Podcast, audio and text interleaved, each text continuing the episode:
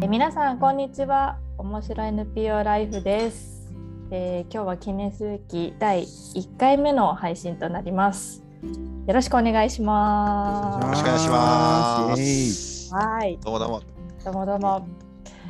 えっ、ー、と実は私たち3人おりますで私たち3人が、えー、タイトルとしてはコーチが語る NPO で働くことのリアル人と組織葛藤と可能性ということであの始めていきたいなと思ってます。はいで今日は第1回目ということなのでどんな人がお送りさせてもらうのかということから始めていきたいと思うので、まあ、あの話し手の、えー、自己紹介を簡単にしたいと思います。1人ずつ、えー、名前ニックネームあとは普段どんな仕事をしているのかを、えーと、じゃあ出していきましょう。どなたからいきますか？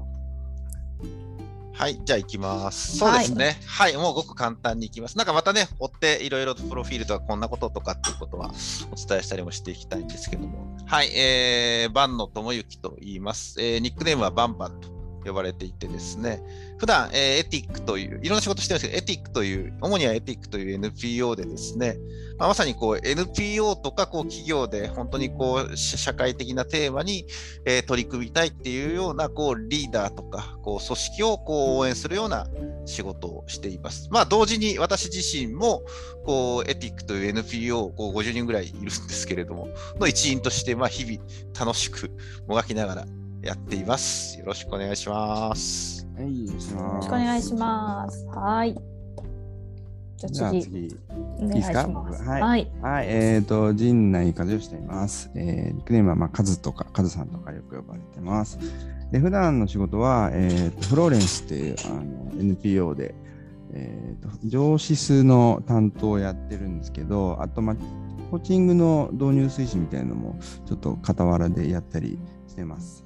はい。よろしくお願いします。はい、よろしくお願いします。はい。じゃあ最後に私、えっ、ー、と、はい、カッキーと申します。柿内結衣です。えっ、ー、と、そうですね。普段は、えー、今あのアメリカのニュージャージーというところに住んでいるんですけども遠隔で日本の NPO とお仕事をさせてもらったりあとはもう個人としてあのコーチのお仕事させてもらったりというところで活動してます。NPO はざっくり言うとそうですねあのグローバルリーダー開発であったりとかあとは社会企業のエンパワーメントみたいなところで関わらせてもらっています。はい、そんなところですかね。はい。で今簡単にね3人あの紹介したんですけども具体的なプロフィールは、まあ、みんなそれぞれいろんなところでねもうすでに発信されてたりとかっていうのがありますのでそれをノートにまとめます。まとめてます。はい、のでぜひそちらを見ていただければなと思ってます。はい、で共通点は、はい。ね、私たち共通点はね聞いていただいてちょっとね分かっていただいたところもあると思いますけど NPO で働いていることということとあとはコーチングの勉強を、まあ、していて自分も受けたりもしくは周りの、あの方々にも、まあ、させていただいたりっていうようなところが、あの共通点ですね。でこんなバックグラウンドを持つ、まあ、私たちが、えーと、改めてコーチが語る NPO で働くことのリアル人と組織活動と可能性というところのタイトルをあの持っていろんなエピソードをこうちょっと届けていけたらなと思ってます。時にはね辛口視点なんかも混ぜながら 頑張っていければなと思いますので、はい、よろしくお願いします。はい、お願いします。お願いします。はい、では早速今日の本題の方に入っていきたいと思いますので、じゃあ、ババさん、お願いします。はい、ちょっと今日のエピソードは数からちょっとで出してもらおうと思ってて、なんかね、初回何がいいかねって話したんだけども、はい、今日のこうテーマは、こう数がすごいね、こう、あこれがっていうことで出してもらったんですけども、え人を可能性のある生き物として見ることのパワフルさっていう、うん、すごいね。ねなんかめっちゃ直前で出てきたけどね今ね 直前にバンバンにあの、ちょっとショートコーチングしてもらってね、出てきたわっていう感じのやつですよね。うん、うん、すごいなんかこう主題からこうちょっとエネルギーを感じるような大きいパワーがありますよね。聞いていきたいですね。ね、ちょっとぜひカズにね、こうそれがな,、ん、なんでこうカズにとって大事なのかっていうことも聞いてみたいんですけど、これ実は人を可能性のある生き物として見ることっていうのはこう結構コーチングの、我々が受けてるこう CTI っていうところ、トレーニングとかでこう習ってすごい大事にしていることなんだけど、それなんかこうカズにとってどどうだった？あそうで、ね、僕はねなんかこの見方はね多分なんかねもともと持ってたんですよね。あの多分いつからだろう。子供の頃からか分かんないんで、うん、結構そうやってまあなんだろうな。ちょっと自分の自信のなさみたいのもあったんだけども、うん、あのー、他の人のことはなんかすごくこうみんなすごいみたいなところから入って、うん、そう、ででで最初だから自分ダメみんなすごいみたいな見方でだんだん自分もね大丈夫って見れるようになってきたんだけども、うん、最初は結構そういう感じでみんなをすごいなって思って見てたところから、うん、結構やっぱりそういうものの見方をしてるうちにあこの人にはこういういいところがあるよねとか、うん、この人はこういう実は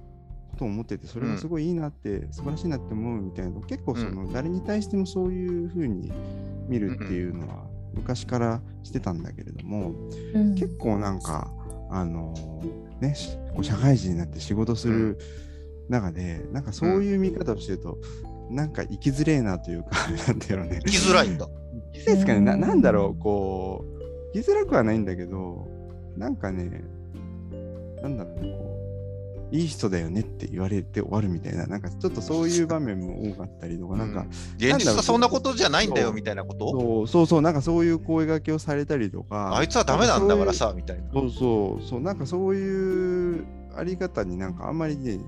自信がなくて、いや自分はそういうふうにも人のことを思ってるんですよねって、あんま堂々と言えなかったのね。うん。うん、なるほど。でも実はそう思って結構いろんなものを見てたみたいなのがあって、そう。なんだけどそのねこのあのキャストでもあのテーマになっているであろうコーチングっていうのを、まあ、知ったのがえっといつですか？8年前ぐらいなんですけどなんかその時に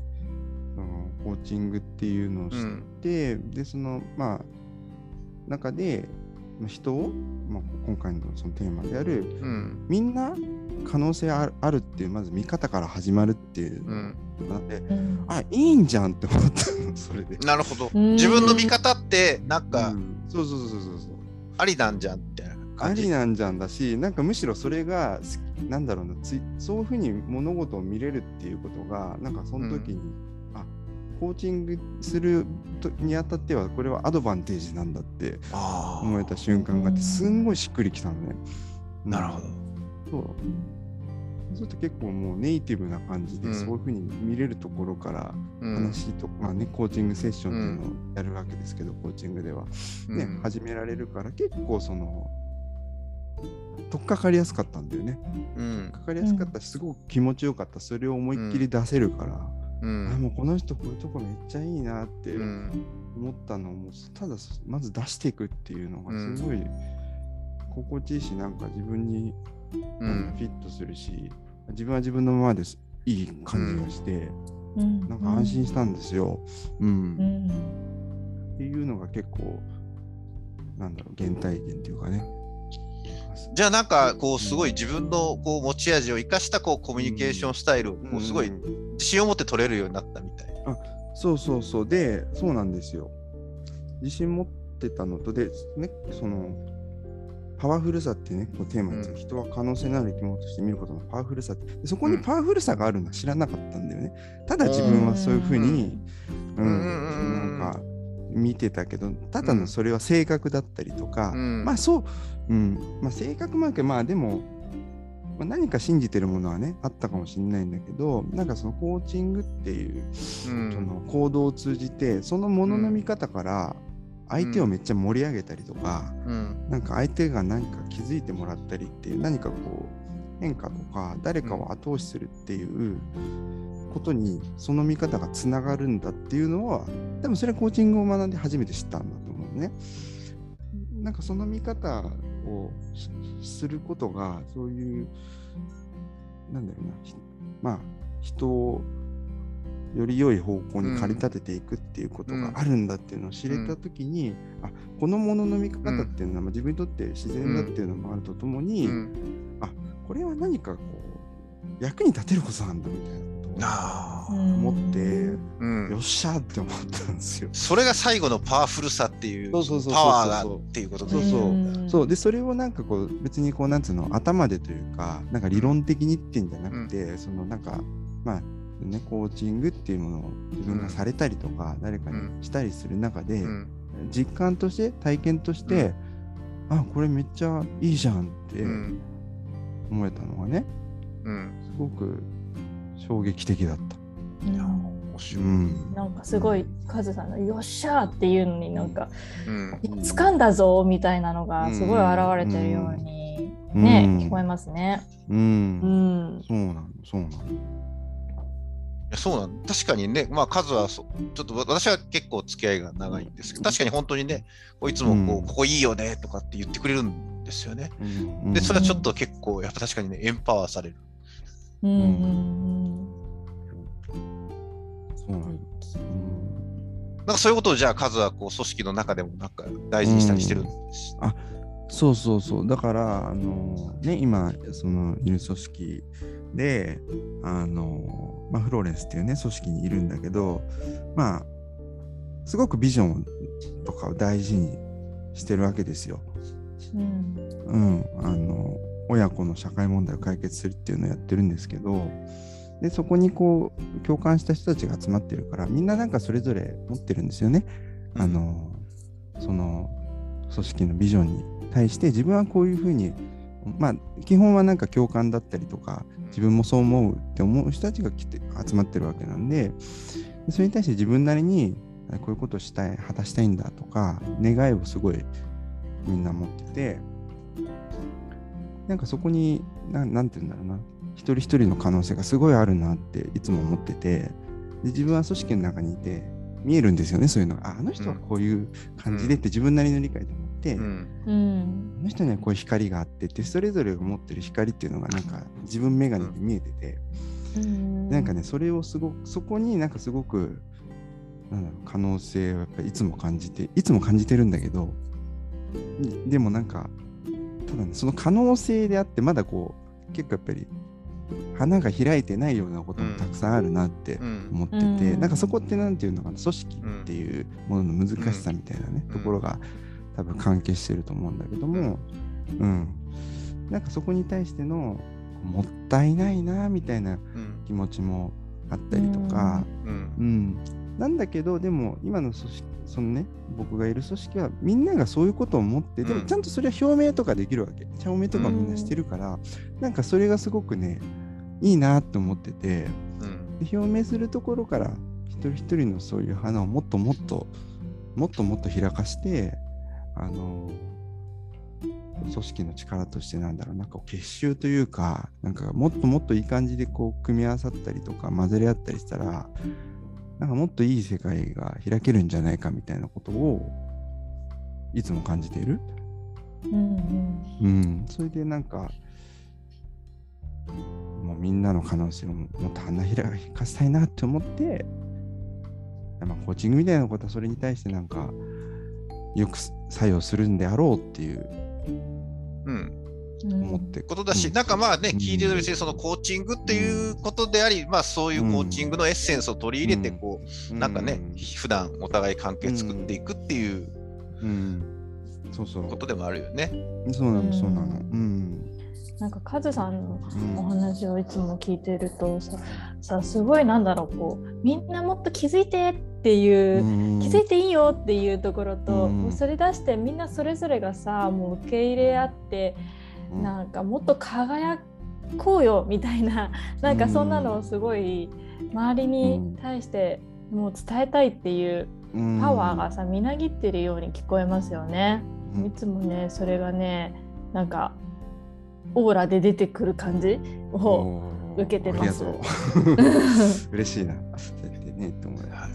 なんかもう、この話こうしすると尽きない感じがあるんですけど、ちょっとまあ時間もそろそろあるんで締めに、なんかそうですね。いや、でもすごいなと思って、僕はこう、これ苦手なんですよ。もう数とは多分逆で、こう、もうダメ出しが特技ですぐらいことなんだけども、なんかこうね、まあ、あの今も時々やっちゃってるんだけど、僕もでもこのスタイルが少しずつこう後でこう苦手な筋肉をこう鍛えるようにやって、なんかちょっと関係が変わったなというか、なんかね、やっぱこう NPO で仕事してるとこうなかなか苦しいとこもあるなっていうのはやっぱりこう一つはねやろうとしてることがすごく壮大なんでなんかそこと比べるとこう自分の力不足みたいなものをすごく感じてこう落ち込んだり苦しんだりもしやすかったりとか、まあ、あとこう組織の中もね結構みんなやる気にあふれた人が多いんでこうそれと比べるとこう自分どうなんだろうみたいなものにも入りやすかったりするんで。なんかやっぱそういう中でやっぱりでもこう意識的にそういう見方とかコミュニケーションしていくってやっぱりなんか大事だなみたいなことを聞いてて思いました。うん本当にそう思います。うん。カッキーは何かありますか？あそうですね。いや、なんかでもね、あの、なんだろう、シンプルですけどね、初心、初心そこにありっていうかね、あの、なん、うん、よくね、私たちが勉強しているコーチンコアクティブコーチングっていうところでは礎って言い方しますけどなんかその別の言葉で言うとあなんだろうね。こうその見方というかそのスタンスというかね。それを持ってるとなんか見えこれまで見えてたものがね全然違く見えてくるっていうのってあるなと思ってこの人は可能性のある生き物として見るってあのこれ NPO の仕事の話だけじゃないと思うんですけどね例えば家の中のねパートナーとかね 子供とかねそういう相手にもこの視点スタンスで見たらなんかこうあこんなことできんじゃないかみたいななんか生まれてくるかもしれないね。そんなのをあの改めてこうねあの思い出させてもらったなと思いますし、すごいこのスタンスって、うん、生きるなと思うんですよね。うん。うん、そんなとこですかね。はい、そんなとこですかね。初回は。はい。はい、じゃあ。まあここまで頑張ってみましたので1回目まずまあ2回目またね考えて、えーと、配信していきたいと思いますけども今回はここで終えたいと思います。それでは皆さん、さよなら。さよなら。ありがとうございました。また次回もぜひ聞いてください。はい